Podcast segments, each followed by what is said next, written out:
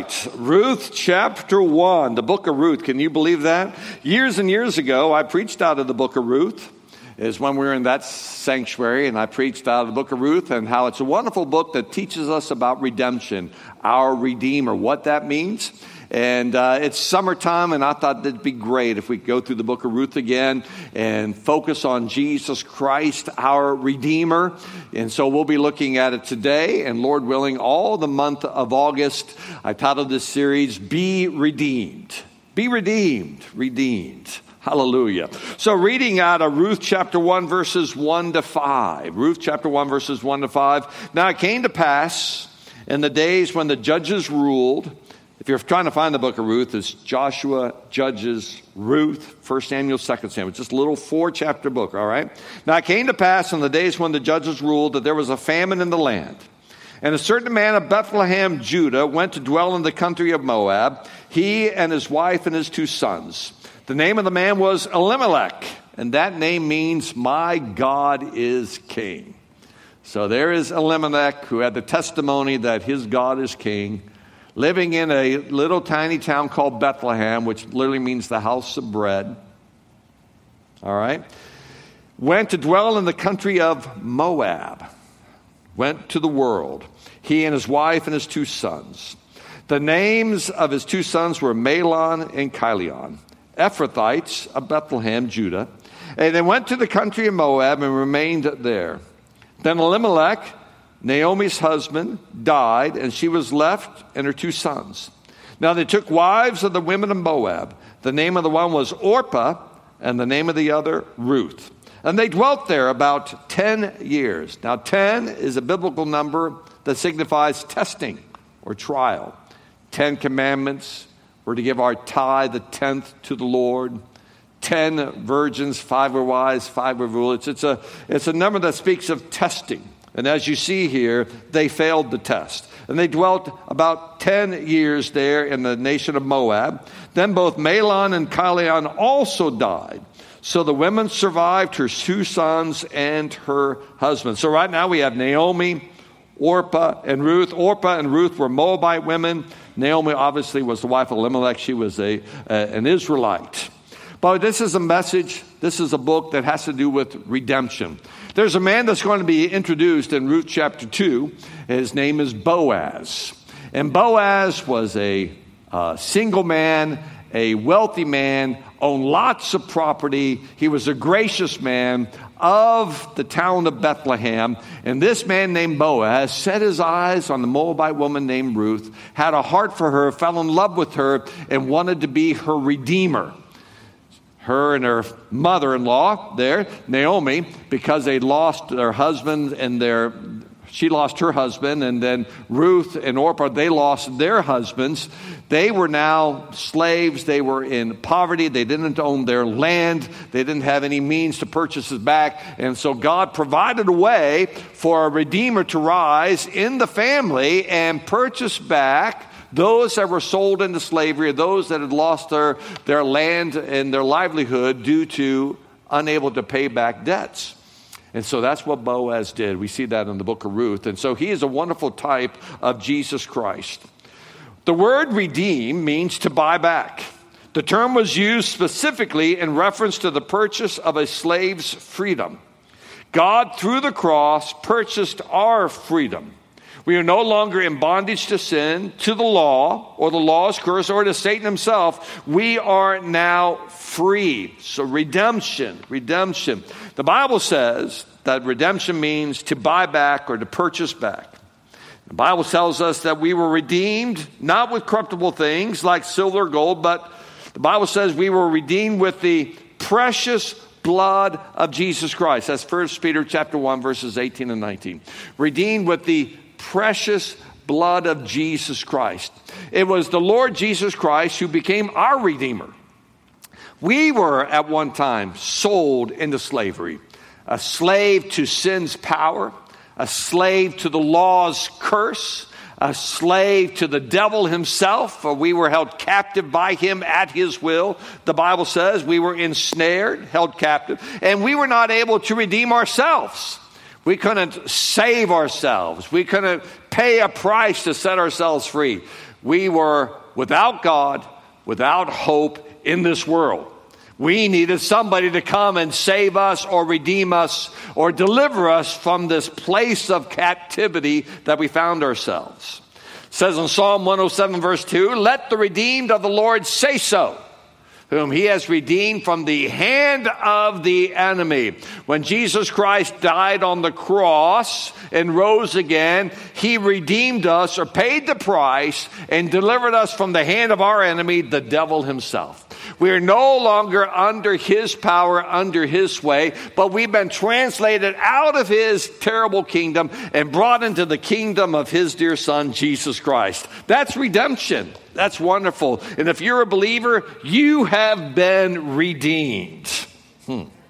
The Bible tells us in Galatians chapter 3 verse 13, Christ has redeemed us from the curse of the law, having become a curse for us for it is written, Cursed is everyone who hangs on a tree. So the Bible says that Christ has redeemed us from the curse of the law. What is the curse of the law? The soul that sins shall die. That basically is the curse of the law. It's death. For the wages of sin is death but the gift of God is eternal life through Jesus Christ our Lord. And so the Bible tells us that before we're saved, we're under the power of the enemy. We're his slave. We need to be purchased back from Satan's clutches or kingdom. The Bible also says we're a slave to the law, the curse of the law. The law was never intended to be a system of righteousness whereby we can save ourselves. But the soul that sins shall die. The Bible says we're born in sin and conceived in iniquity. We're sinners. Therefore, all of us sin. All of us fall under this curse. Who can deliver us from this curse, from the power of sin, from the penalty of sin, which is death? Well, we have a Redeemer, Jesus Christ, that can do that. Amen? Redeem means more than salvation from sin. It means to be renewed and restored to a place of blessing, increase, and purpose. My life has been redeemed. I've been bought out of slavery. I've been brought into God's family. But more than just that, God has made my life so much better. He saved me, redeemed me, delivered me, forgiven me, changed me, brought me into a large place, blessed me. Man, my life is so much better. And if you are saved today, you have been redeemed, and He has made your life so much better. All things have passed away, and all things have become new. Somebody say amen to that. Has Christ changed your life? Has Christ made a difference in your life? Has He brought increase? Has He made your life so much better? You should be able to say yes to that. Ruth is a book about redemption. Boaz, the character that is introduced in Ruth chapter 2, verse 1, became a, what the Bible calls here, a kinsman redeemer. A kinsman, he was next of kin, or he was a relative of Elimelech and also of Naomi and by extension to her two daughter in laws, or the one specifically, Ruth. Now, a kinsman redeemer, it's the Hebrew word goel. It basically says this in the law if a Jew became so poor he had to sell himself or his property, the nearest relative could buy back him or his property. And so, as Naomi and Ruth returned from the land of Moab, Moab, after 10 years, they were poor and destitute. They had no husband. She had no male children, nobody to watch out for them. They had lost their property. They had no way of getting it back because of their poverty. And along comes this wealthy man that was a relative of Naomi. And according to the law, he could pay the price and redeem them or buy back their property or even themselves that they were slaves. And that's the story of the book of Ruth. You had to be a relative. You had to be a blood relative. You had to be next of kin. You had to be, be a near relative in order to be able to do this, to have the legal right, according to the law, to be a redeemer. And the Bible says this about Jesus Christ, who is our kinsman redeemer. It says in Hebrews chapter 2, verse 17, therefore, in all things, he had to be made like his brethren. God could not redeem us, man had to redeem us. But man cannot redeem us because we're all sinners and we can't save ourselves, let alone save one another. So God became man and became like us flesh and blood, part of the human race. Jesus then became like unto us and could, according to the law, purchased our redemption, not with silver, not with gold, but with the precious blood, his own blood. What a story! What a story. Jesus is a kinsman redeemer. He also is a wealthy redeemer. The Bible tells us in Ruth chapter 2, verse 1 there was a relative of Naomi's husband, a man of great wealth of the family of Elimelech. His name was Boaz. We see there in Ruth chapter 2, verse 1, that this man Boaz was a relative of Elimelech, Naomi's husband. And the Bible says he was a man of great wealth. So it took money for Boaz to purchase back the property that Naomi and Elimelech had lost when they moved to, moved to Moab. He had to have the money. He had to have the wherewithal, the wealth to be able to do it. He had to be able to pay the price. To pay the price. You get what I'm saying here? Jesus is that wealthy redeemer. He had the price. He had the ransom. He had the wherewithal. He had the power. He had the ability. He had the wealth, if you don't mind me putting it that way, to pay the price for our ransom, for our redemption. He was not poor, but rather rich in what he needed to offer. Now, God owes the cattle on a thousand hills, but the price of our redemption was not silver and gold or cattle. Jesus Christ had to pay the price with his own blood but he had to be a spotless Lamb of God. So only God, who is holy, could be spotless. Only God had to become a man to be a kinsman redeemer. And Jesus had to obey the law continually and perfectly from the moment he was born to the moment he died to be that spotless Lamb of God, which he did. He fulfilled that law's obedience. Praise God for that. And he died on that cross having shed his blood. And then that became the redemption price. Jesus had what it took. He was wealthy with the power of his own blood. What a sacrifice. What a salvation we have in Jesus. Amen. So he was a kinsman redeemer, he was a wealthy redeemer, and like Boaz, he was a willing redeemer. You know, it's interesting. Boaz, he shows up on his property, and Ruth is there. She's gleaning in the fields, and this was what poor people could do. They could take the corners of fields and glean the corners of the fields, and also they could follow after the reapers, after it's been all picked over, they could follow after the reapers and find what was not picked over. And so it was a very meager existence, very challenging existence. Boaz shows up, and there is Ruth gleaning among the fields because she's very, very poor. And for some reason, he's wealthy. He has all kinds of power.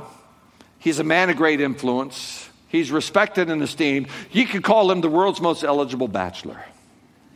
And he sets his heart, his affection upon this girl, this Moabite woman and he is willing to pay the price. He's willing. Jesus said, No one takes my life, but I lay it down to myself. Jesus Christ was willing. The price was his own blood. He had that to offer. He was willing to pay that price. Isn't it amazing? For God so loved the world that he gave his only begotten Son, and that Jesus was willing to come and lay down his life, willing. He not only was a willing redeemer, not only was a kinsman redeemer, not only was he a wealthy redeemer, but like Boaz, he was a loving redeemer. Boaz ended up loving this poor, destitute, needy Moabite woman. Matter of fact, according to the law, Moabite was not even a- able to enter into the assembly of the Lord. They were wicked. They were cast off. They weren't even welcomed in. The law says no, but the grace and love of Jesus Christ says yes.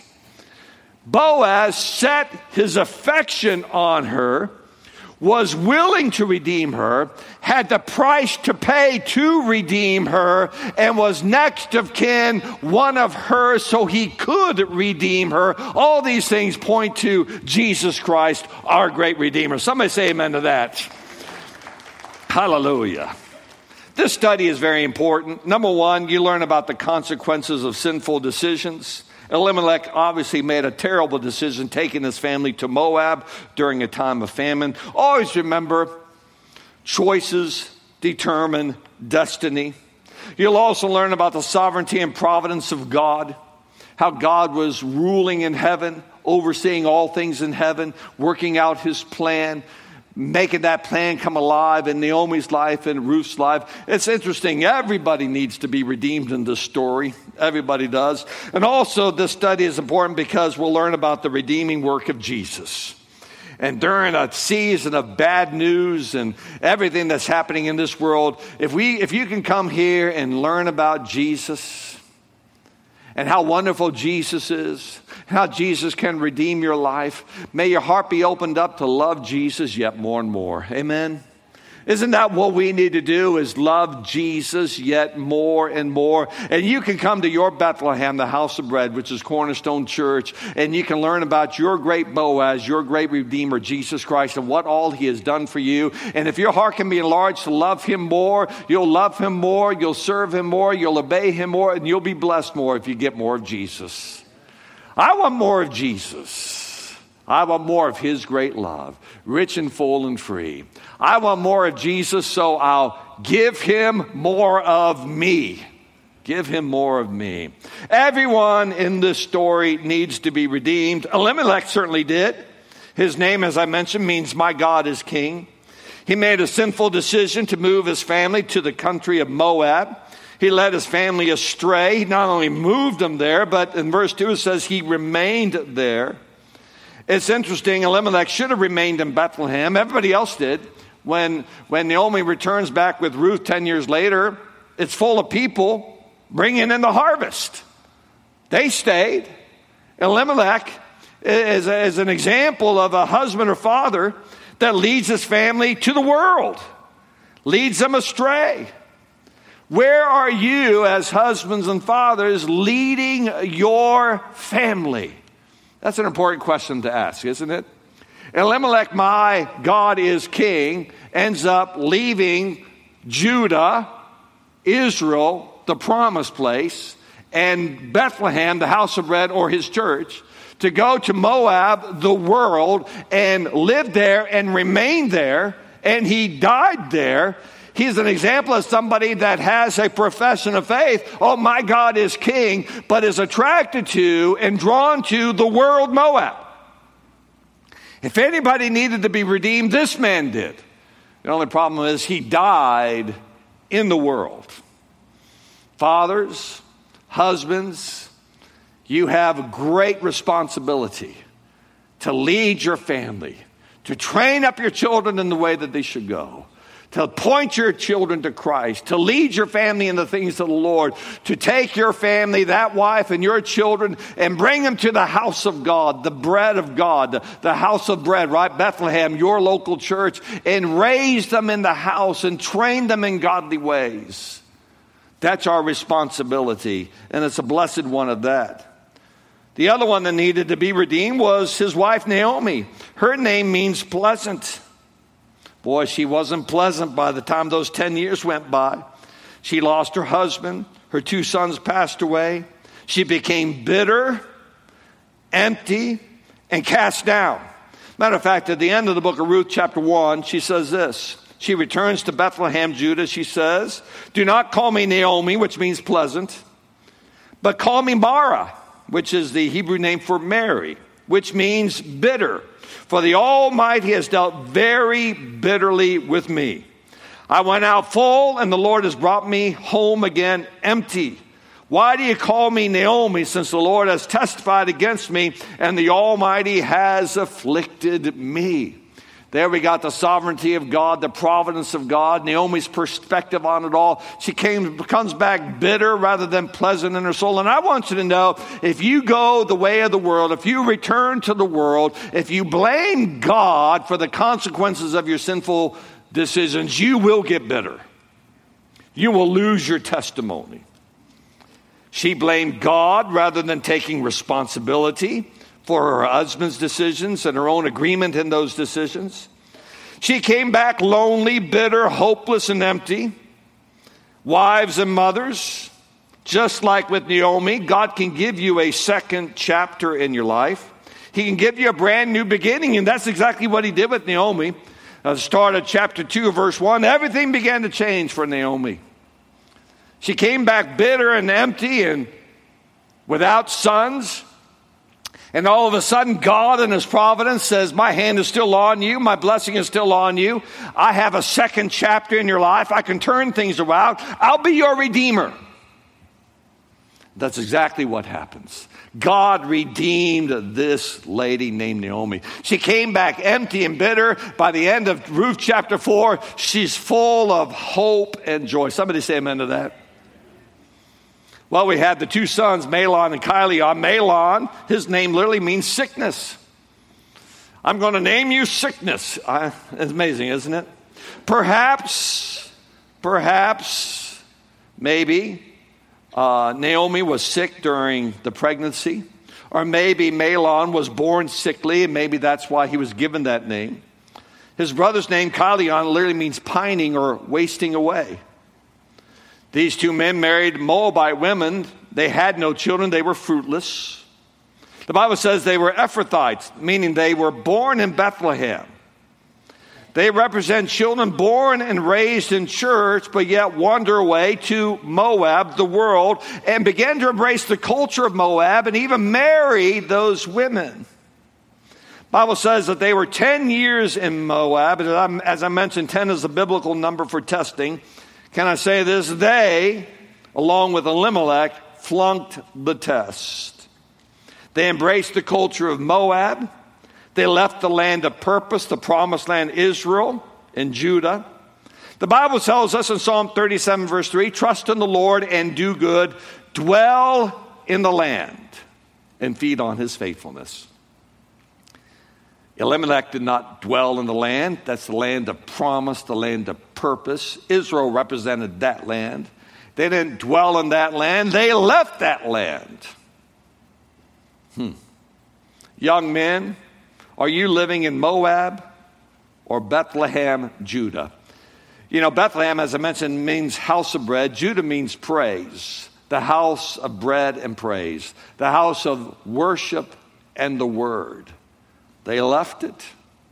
Too many young men are leaving God's house, leaving God's people, leaving their faith, going off to a land called Moab, as it were, a land without God, without hope, accursed of the Lord, living in this world and embracing that culture, thinking that's the way to happiness. Yet they found themselves childless, ended up dying in Moab. So we have Elimelech, he needed to be redeemed. Naomi, she needed to be redeemed. Mahlon and Chilion, they needed to be redeemed. Then we had the two girls, Orpah and Ruth. I don't know if you realize this, that Oprah Winfrey, she was named after this character, only the mother misspelled it. And rather than Orpah, it became Oprah. True story. Orpah.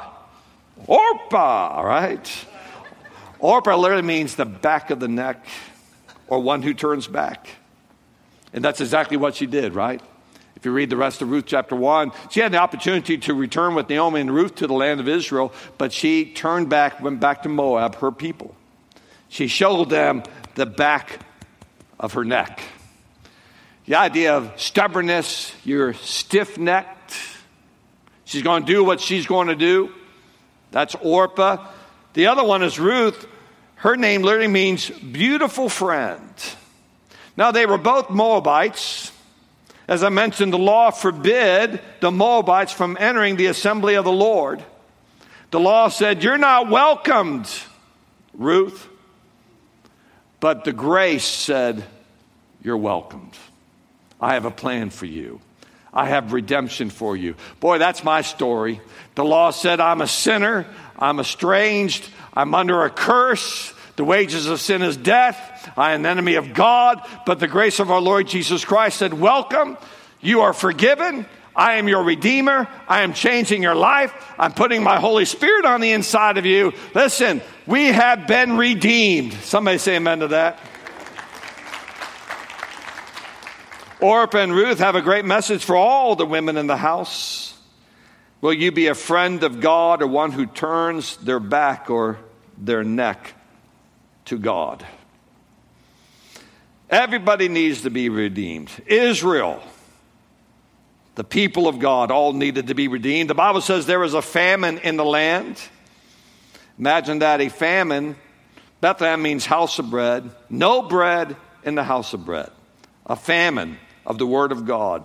The Bible says there's a drought of rain because nothing was happening, a drought of the Holy Spirit, a famine of the Word of God. It was during the time of Judges, so if you read the book of Judges, that's the time that this story took place, during the time of the Judges. Time of the Judges was a time of idolatry, disobedience, and everybody doing what's right in their own eyes. As I read this story and researched it, studied it out, the book of Ruth was written during the time when the Moabites were dominating and oppressing the nation of Israel. Matter of fact, in Judges chapter 3, it's the story of a wicked, wicked oppressor named King Eglon. It's a very obese man. And God raised up a deliverer named Ehud. He was a left handed guy, he had a dagger hid. And he goes in to see King Eglon in his bedroom, and he stuck that dagger in and went all the way in, and the Bible says his fat enclosed around it.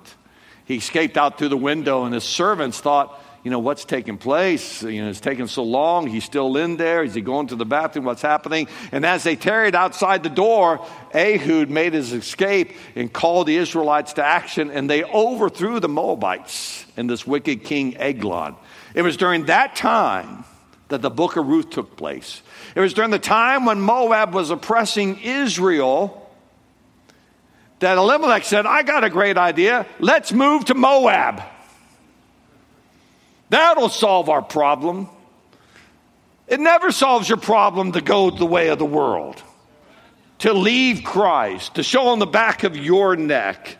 Even if you're having difficulty or challenges in Christ, in Israel, even if there's a famine or a challenge in your faith, you never answer that challenge by saying, I will abandon my faith, I'll return to this world, I'll find salvation there. Listen, there's no salvation there. Just as King Eglon was a wicked king, so the Satan is a wicked oppressor. And if you turn from Christ and God your Father and go back to the world and try to find life there, you'll find no life there. And the book of Judges is just a, a, a cycle of defeat. Israel would serve the Lord for a time, and then they would get comfortable in their prosperity and they'd start to sin against God. And then God would cause them to fall into captivity. And the captivity would be harsh as they had oppressors over them. What would they do? They would repent and call out to God. God would hear them and raise up a deliverer, a judge, and rescue them from the hand of the enemy. And then Israel, in gratitude, would serve the Lord. And then, after serving the Lord, what would they do? Fall into sin. And then, when they fall into sin, they'd, God would raise up a, an oppressor and they'd fall into captivity. And the captivity would be severe, and they would cry out to God and repent. And God would raise up a judge, a deliverer, and deliver them from the oppressing enemy, and they'd be thankful and they would serve the Lord. And they'd get comfortable serving the Lord, and what would they do? Fall into sin. And they fall into sin, God would raise up an oppressor that would oppress them, they'd fall into captivity. And then in their captivity, they would repent and call on the name of the Lord. Then God raise up another judge and deliver them from the oppressor. And then in their thankfulness would begin to serve the Lord. And then after they served the Lord, what would they do? Fall into sin. Then fall into captivity. Then cry out to God. Be delivered. Be thankful and serve the Lord. And then fall into. It was just a cycle. To the whole book of Judges, that's the cycle. over and over and over again. And some Christians live in a cycle just like that. Oh, they're serving the Lord, and then all of a sudden, they, you know, they're, they're, they're, turning away from God. Next thing you know, they got these bondages in their life. The next thing you know, it's, it's brought great consequences. So they're, they're repenting before God, and, they for a season will serve the Lord. And then next thing you know, you know, where are they? Well, they're back into sin again, and uh, now they got this bondage in their life. Now they're repenting of their bondage. Now God's being gracious again. I want you to know that God wants you out of that cycle. It's a cycle of defeat. He wants you to journey with God. We go from strength to strength, faith to faith, glory to glory. Somebody say amen to that. We don't fall into these cycles, serving the devil, and then being tired of the consequences and calling out to God. God, in His graciousness, delivering us, and He is gracious. Praise the Lord. And if you find yourself in that cycle of defeat, you need a redeemer. You need to make up your mind. My heart is fixed on Jesus. I've made up my mind. I'm going to walk with God. I've made up my mind. I'm going to heaven. Remember, we used to sing that chorus I've made up my mind. I had a talk with Jesus.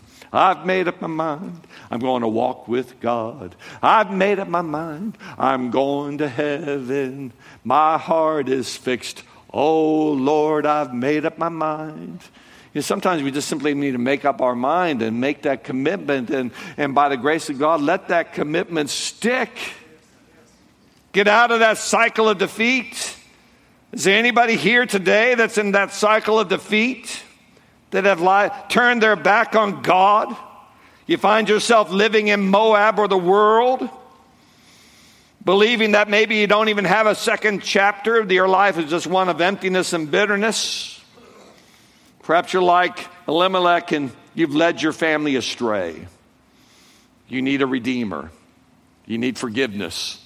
God can bring that to you. Let's bow our heads in the presence of the Lord.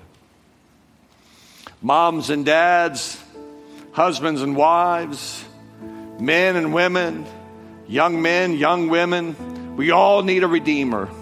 No matter where we find ourselves, we need redemption. We need a redeemer. We need to make up our, our mind.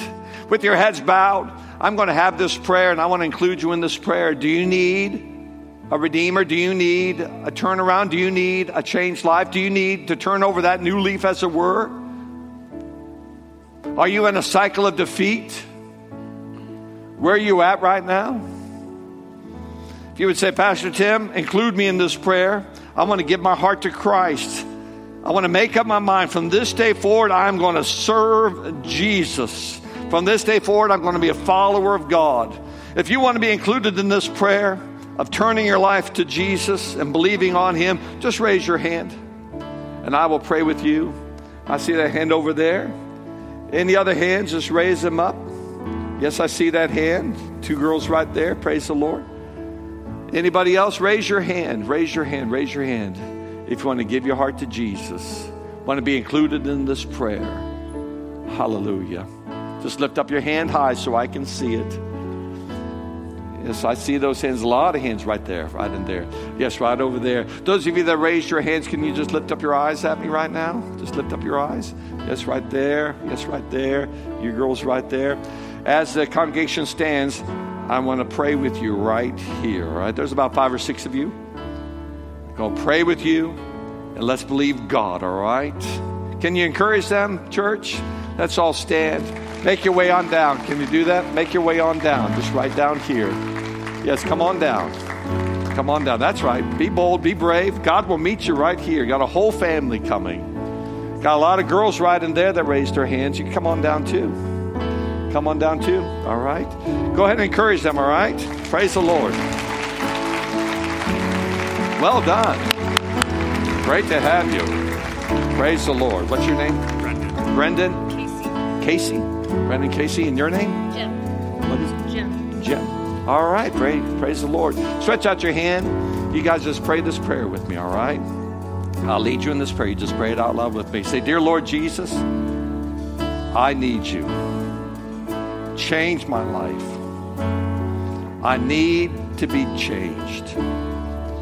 I need your forgiveness. Come into my heart and make me a Christian. Things are going to be different now. I'm going to be a follower of Jesus.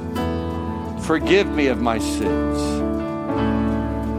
In Jesus' name I pray. Just stay right here. Stay right here. Have these young girls come up here too. Just pray this prayer, okay, girls, with me? Say, Dear Lord, change my life. Forgive me of my sins. I'm going to be a follower of Jesus. In your name. Amen. Amen. All right. We're going to get your names down because I want to be praying for you. All right. I'm going to be praying for you, Jen. I'll be praying for you. What a great day. Got your children here. That's right. From this day forward, you're going to be a follower of Jesus. You got that, kids? From this day forward, yes. You'll be a follower of Jesus. If you guys can just follow Skip and Bonnie, they're going to get your names down, and I'm going to be praying for you guys, all right? They'll give you some information as well. God bless you. God bless you.